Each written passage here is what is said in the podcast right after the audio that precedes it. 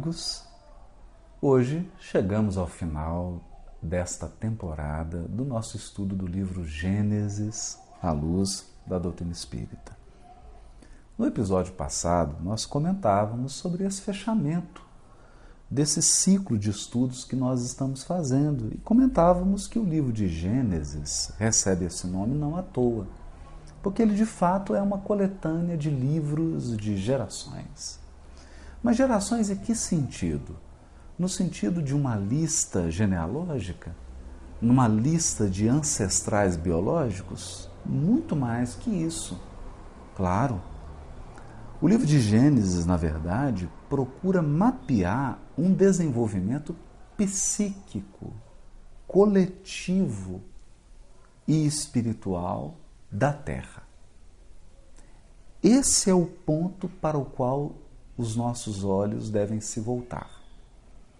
Porque nós já compreendemos, através do primeiro capítulo do livro O Evangelho segundo o Espiritismo, e também pelas ponderações do Espírito Emmanuel no livro O Consolador, que nós podemos dividir os estágios evolutivos da humanidade do ponto de vista espiritual espiritual, do ponto de vista do aperfeiçoamento da relação com Deus, em três períodos, que são os três períodos das grandes revelações.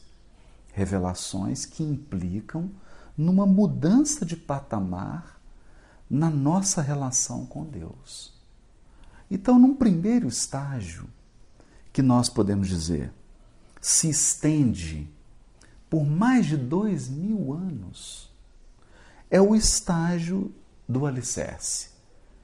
É o estágio em que o espírito que se encarna na Terra é preparado para abandonar as concepções politeístas e voltar as suas forças psíquicas para o monoteísmo.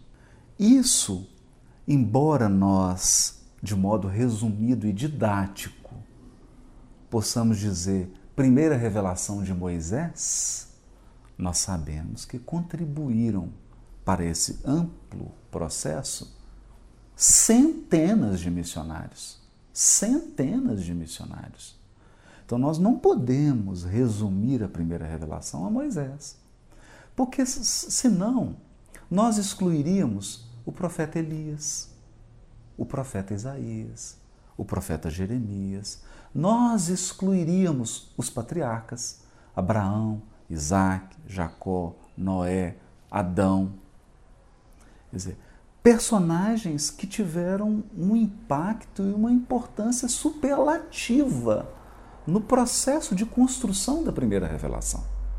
Então, primeira revelação podemos dizer isso com segurança, é um período de encarnação de missionários e de solidificação do monoteísmo, que encontra uma síntese e uma culminância em Moisés, que vai receber os mandamentos e vai organizar a vida civil e religiosa do povo que se tornou depositário daquelas revelações.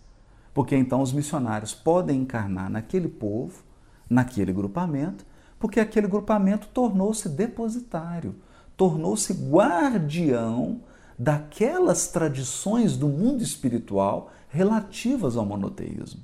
Isso é muito importante que a gente compreenda.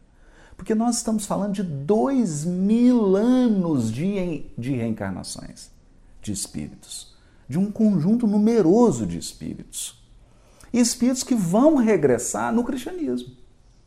Vão reencarnar e desenvolver um papel proeminente no cristianismo. Nós só não sabemos quem, quem eles foram.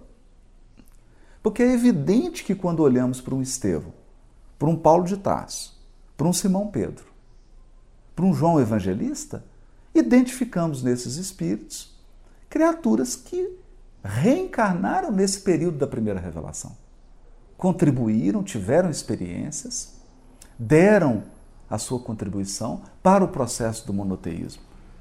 E agora, na segunda revelação, que é um segundo estágio, aberto com a encarnação magna do Cristo. Mas a partir de Jesus, esse grupo do passado volta a reencarnar-se, e aí nós temos um período de quase dois mil anos de sedimentação, de solidificação da mensagem cristã, da mensagem do Evangelho. E então surge a terceira revelação, e novamente um conjunto de espíritos, e agora nominalmente, porque nós olhamos para os nomes dos espíritos da Pleiade que assinaram lá o Prolegômenos do Livro dos Espíritos, ou seja, a Pleiade do Espírito de Verdade, e encontramos lá João Evangelista, Paulo de Tarso, figuras, Santo Agostinho, né? São Luís, figuras que atuaram nesse processo da segunda revelação. Né? Então, essa visão de ciclo, de geração, porque quando nós dizemos, nós dizemos geração, nós estamos falando a um período, a uma sequência de nascimentos, de reencarnações, de períodos da história que podem ser agrupados em um bloco. Então nós temos o primeiro bloco, a primeira revelação, na qual a humanidade está na infância. Quer dizer, nesse período, nós temos uma humanidade, espiritualmente falando, infantil, ensaiando os primeiros passos na espiritualidade. Né? Espiritualidade enquanto construção interior. É? Já tinham experiências religiosas, tradicionalmente falando, de cultos, rituais, templos, etc. Mas precisavam construir uma espiritualidade interior, usando aqui um pleonado. Espiritualidade interior, porque a espiritualidade é sempre uma coisa interior. No segundo momento, com Jesus, a humanidade já se encontra na maioridade. Já não é mais criança, está na maioridade. Então, agora, a mensagem é diferente, a linguagem é outra, a abordagem é outra, a pedagogia é outra e a proposta avança. Avança. Avança para terrenos que dizem respeito ao adulto, não mais à criança. Paulo chega a frisar isso. Quando eu era menino, falava como menino, comia como menino, me vestia como menino. Salientando esses estágios evolutivos humanos, da humanidade. E quando chega a terceira revelação, já não mais encontra um jovem adulto, mas agora um ancião, um senhor, não um ancião, mas, bom, uma pessoa madura, porque na fase da revelação espírita a humanidade já está na maturidade, na meia-idade, na meia-idade, né? caminhando para os terrenos da sabedoria, da experiência, da serenidade, né? que o Espiritismo inaugura e que o Espiritismo prepara. Então, quando a gente tem esse, essa visão, vamos entender por que, que o livro Gênesis se chama Gênesis o livro das gerações. Porque ele mapeia essas gerações da primeira revelação e oferece um fundamento, o alicerce, para que a gente entenda as duas outras revelações que virão na sequência. Entenda o processo. Né? E aqui nós precisamos aprender a ler sutilezas, a ler entrelinhas, né? a ver o que está oculto no texto. Então, nós percebemos que do capítulo 1 até o capítulo 3, estamos descrevendo a criação do palco, do palco evolutivo, ou do plano evolutivo. Então, é narrada a criação da terra, dos céus, das estrelas, dos animais, das espécies vegetais, quer dizer, o ambiente o terreno em que a evolução irá se processar. E essa narrativa culmina com o surgimento da espécie humana, sintetizada e representada na figura de Adão e Eva. Aí nós temos um fato curiosíssimo. O capítulo 4 diz que o homem conheceu Eva, né, que é um, uma expressão metafórica para dizer que eles tiveram um relacionamento sexual. A sua mulher concebeu e deu à luz a Caim e depois a Abel. É interessante porque quando falam de Caim e de Abel, se referem a filhos de Eva. Né? Então, o Adão conheceu a mulher, mas a geração é de Eva. Interessante isso. Porque quando você volta no capítulo 5, olha o que, que o texto diz. Eis o livro da descendência, o livro da geração de Adão. No dia em que Deus criou Adão, ele o fez à semelhança de Deus. Homem e mulher ele os criou. Então, está subentendido que o ser humano é Adão e Eva. Mas Eva aqui não é mencionada expressamente, ela fica subentendida. Então é como se a luz agora, se a câmera, se o foco fosse para outra pessoa. Então, no capítulo 4, a luz estava lançada sobre Eva. E a geração de Eva? Caim e Abel. Agora o foco é Adão. Agora olha que interessante. Então, homem e mulher os criou, abençoou-los e deu-lhes o nome de homem. Homem, ser humano tanto Adão e Eva receberam o nome de seres humanos. Quando Adão completou 130 anos, gerou um filho, à sua semelhança, como sua imagem, e lhe deu o nome de Sete.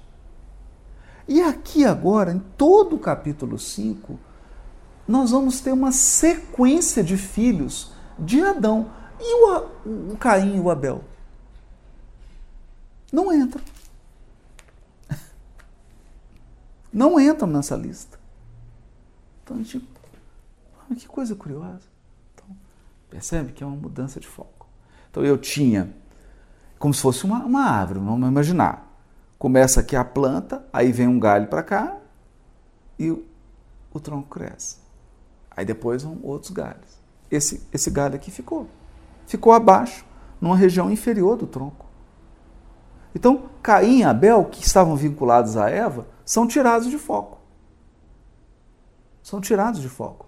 E agora vem uma outra geração. Agora, o que é importante nessa geração? De Adão. Não é? Cujos nomes são. Vamos, vamos contar? Olha que interessante. Porque aqui tem as sutilezas. Sutilezas incríveis. Olha só. Sete. Enosh. Cainã, Malalel, Yared. Perdão, eu contei errado aqui, porque tem que contar o Adão, né? Adão, sete. Adão, sete. Enosh, Cainã, Malalel, Yared, Enoque o sétimo. O sétimo, Enoque. Aí continua. Enoque, Matusalém. Matusalém, Lameque. Lameque, Noé. Dez. Dez. Então, são dez gerações de Adão a Noé e sete gerações de Adão a Enoque. Agora, olha que interessante. Né? O Enoque. É, ó, Enoque viveu 365 anos. Olha que interessante. 365 dias, 365 anos. E Deus o arrebatou. Quer dizer, não fala da morte,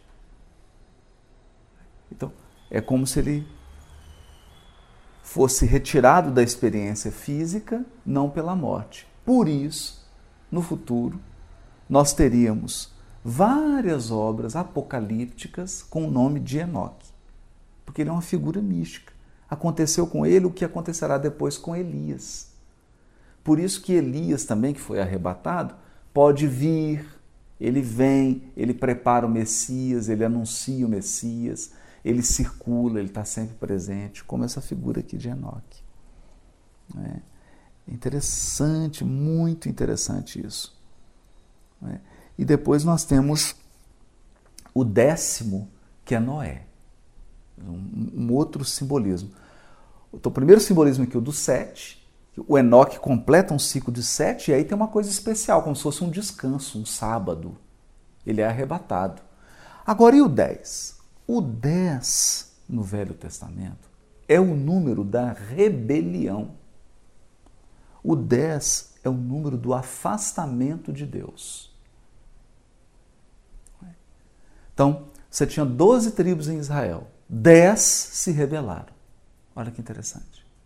Cuja capital era Samaria, os reinos do norte. Dois ficaram no sul, com a capital em Jerusalém.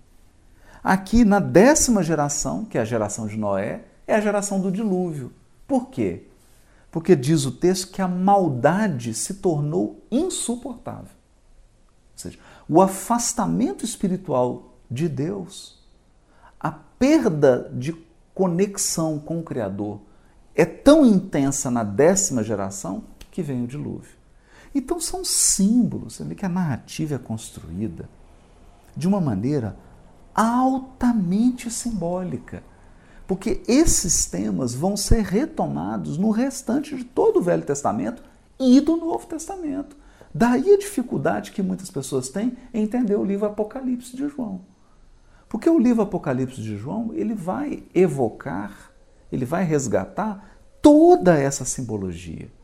Se eu interpreto o Apocalipse, impondo ao livro Apocalipse simbologia que não pertence ao mundo bíblico, eu estou impondo artificialmente uma outra cultura, eu vou interpretar equivocadamente.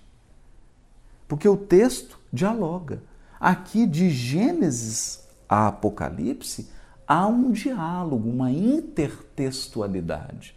Eu preciso ficar atento a todas as conexões, senão eu não consigo interpretar.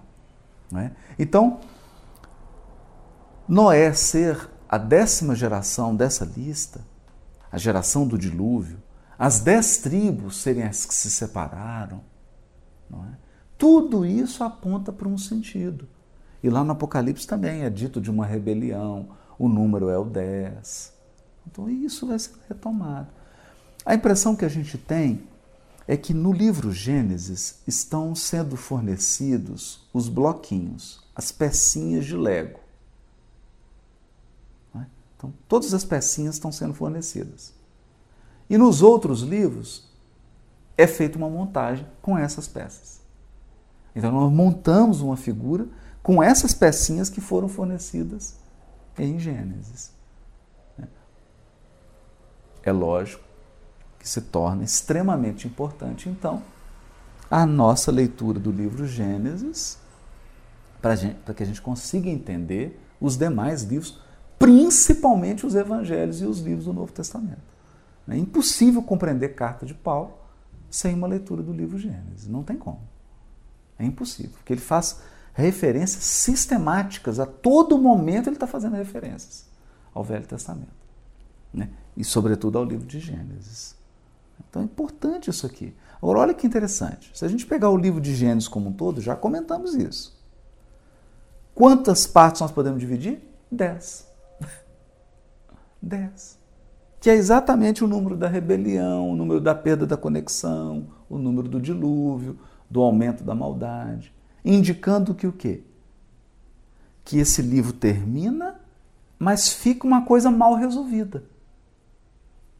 O livro termina, mas ele conclui o quê? A humanidade está desconectada. A humanidade está afastada de Deus. Claro, porque qual será a resposta de Deus para esse afastamento? Jesus. Jesus é a resposta divina, ou é a resposta da providência divina a esse aumento imenso da maldade, a esse aprofundamento da desconexão de Deus, né? da desconexão da criatura do Criador. É. a gente precisa estar tá atento a essa, a, a essa simbologia para que a gente aproveite os detalhes desse texto tão rico. Então, o que parece ser uma citação de patriarcas que viveram 500, não sei quantos anos, né? E aí a gente fica imaginando, tentando encontrar alguém que viveu esse número de, de anos, né? Quer dizer, sem tirar o espírito da letra. Aqui está falando de períodos. Eu divido 10 períodos. E esses períodos têm datas, têm anos, tem uma simbologia aqui. O Apocalipse vai explorar isso aqui. Porque são ciclos. Aqui nós temos ciclos evolutivos sendo revelados da história da humanidade. Como está lá no livro A Gênese de Kardec, principalmente nas mensagens lá do último capítulo do Espírito Arragô e do Espírito Galileu, que vão se referir a esses ciclos, ciclos evolutivos. É muito natural isso. Né? Não há nada. É bom que a gente não fique assim com uma ideia muito mística disso. É natural. Vamos imaginar. Eu tenho as estações do ano: primavera, verão, outono e inverno. Toda a agricultura, toda a nossa vida depende dessas estações, desses ciclos. Não precisa ir muito longe, não. Um ciclo que é o dia e noite. Toda a nossa vida é regulada por esse ciclo, dia e noite. Nós trabalhamos, nos organizamos, nos programamos de acordo com esse ciclo.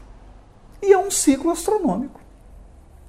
O dia, o giro da, da Terra em, em torno do seu próprio eixo com relação ao Sol. O ano, que são as estações, o giro da Terra em torno do Sol numa órbita elíptica, que eu divido aí em graus, que são os, os meses, ou, ou divido em blocos maiores, que são as estações. Quatro estações revelando quando a Terra está mais próxima do Sol, quando está mais distante ou quando ela está no meio do caminho. Né? Afélio e periélio. São ciclos. E toda a nossa vida, isso é o alicerce da vida. Porque uma coisa é a primavera, outra coisa é o inferno, um inferno, né? um inverno, que é um inferno, né? um inverno rigoroso, com gelo, neve caindo. Não, muda. Muda tudo que você faz, muda os hábitos alimentares, hábitos de descanso, muda tudo.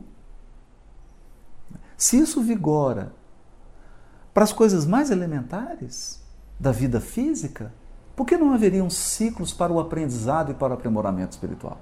Claro que tem. Não há um tempo determinado para cada coisa? Há um tempo determinado para cada coisa. E a gente encontra lá no livro de Kardec, a Gênese. São chegados os tempos. O que, é que significa isso? Olha, gente, o ciclo está chegando.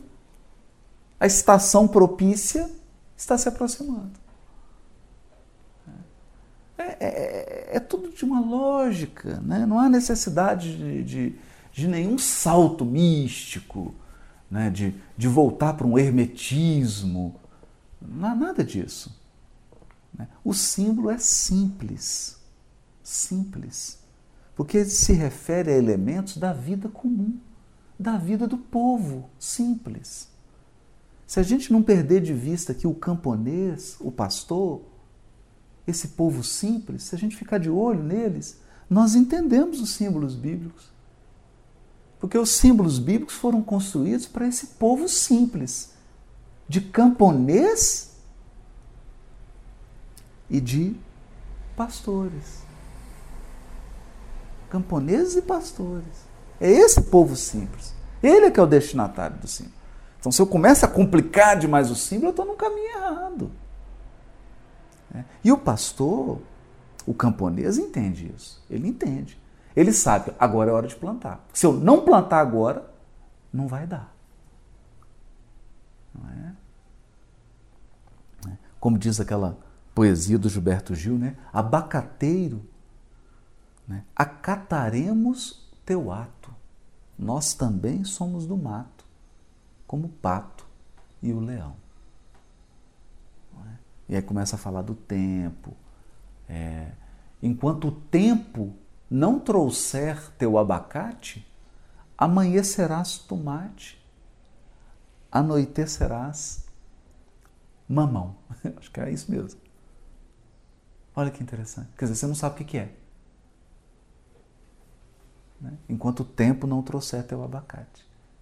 Ou seja, é o momento que você planta, tem o momento que, a, que o fruto vem. Né?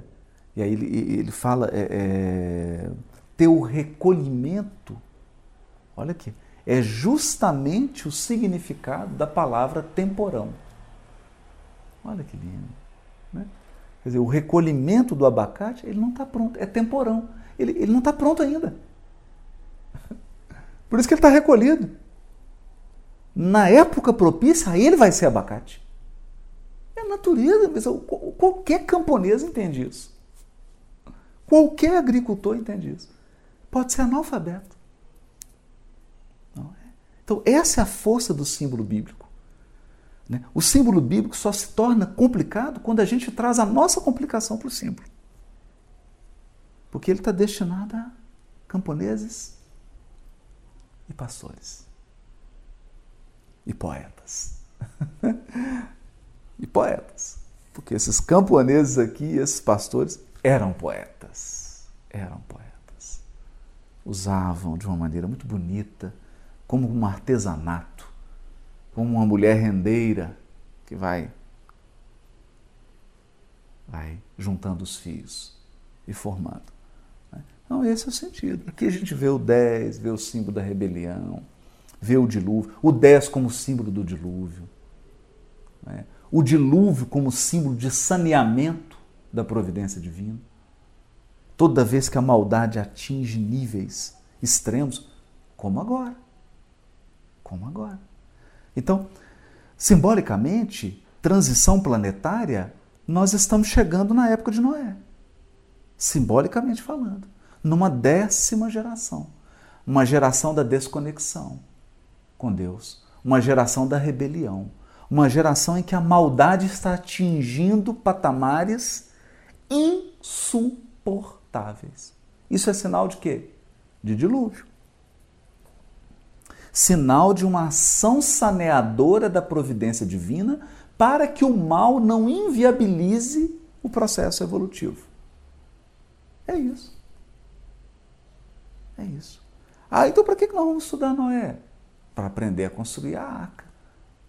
Se você se pergunta assim, como eu me porto na transição planetária? Tem que ler Noé. Tem que entender aqui o que, que aconteceu, o que, que Noé fez. Mas aí, isso aí é assunto para a próxima temporada do nosso estudo do livro Gênesis. Porque nós chegamos aqui ao final desta temporada. Lembrando que nós vamos estudar, já que o livro de Gênesis está dividido em gerações, nós vamos estudar as principais gerações do livro Gênesis. Então, a nossa sequência aqui, você que está anotando, que está acompanhando, é: terminamos a, essa temporada, que é a temporada que tratou da geração inicial, dos céus, da terra e do ser humano. Vamos entrar agora na geração de Noé. O dilúvio e tudo que se sucede. Depois, Abraão, depois Isaac, depois Jacó, depois José. E assim a gente vai encerrar essas gerações, né? essas temporadas de estudo do Gênesis, que todos sabemos, não é um estudo versículo a versículo, esgotativo, a gente faz um voo panorâmico para alcançar uma compreensão da obra e podermos avançar para o nosso próximo estudo, que possivelmente será Êxodo. Né? Para a gente dar continuidade aí a essa conexão desses textos com o Novo Testamento. Porque o nosso propósito aqui é entender o Novo Testamento e conectar com a doutrina espírita entender essa interseção, onde as revelações dialogam, as raízes das três revelações. Então, até a próxima temporada. Um bom Natal e um feliz Ano Novo para todos. Nos encontramos em 2018, na nova temporada do nosso estudo de Gênesis. Até lá.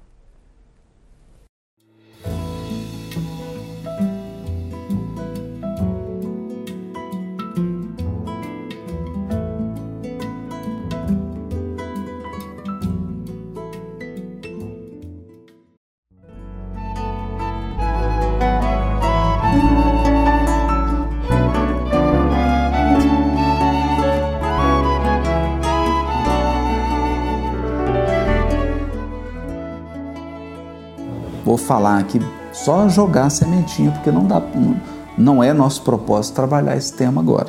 Né? Mas o arrebatamento de Enoque, se eu aplico essa régua simetricamente, eu chego à regeneração do mundo. A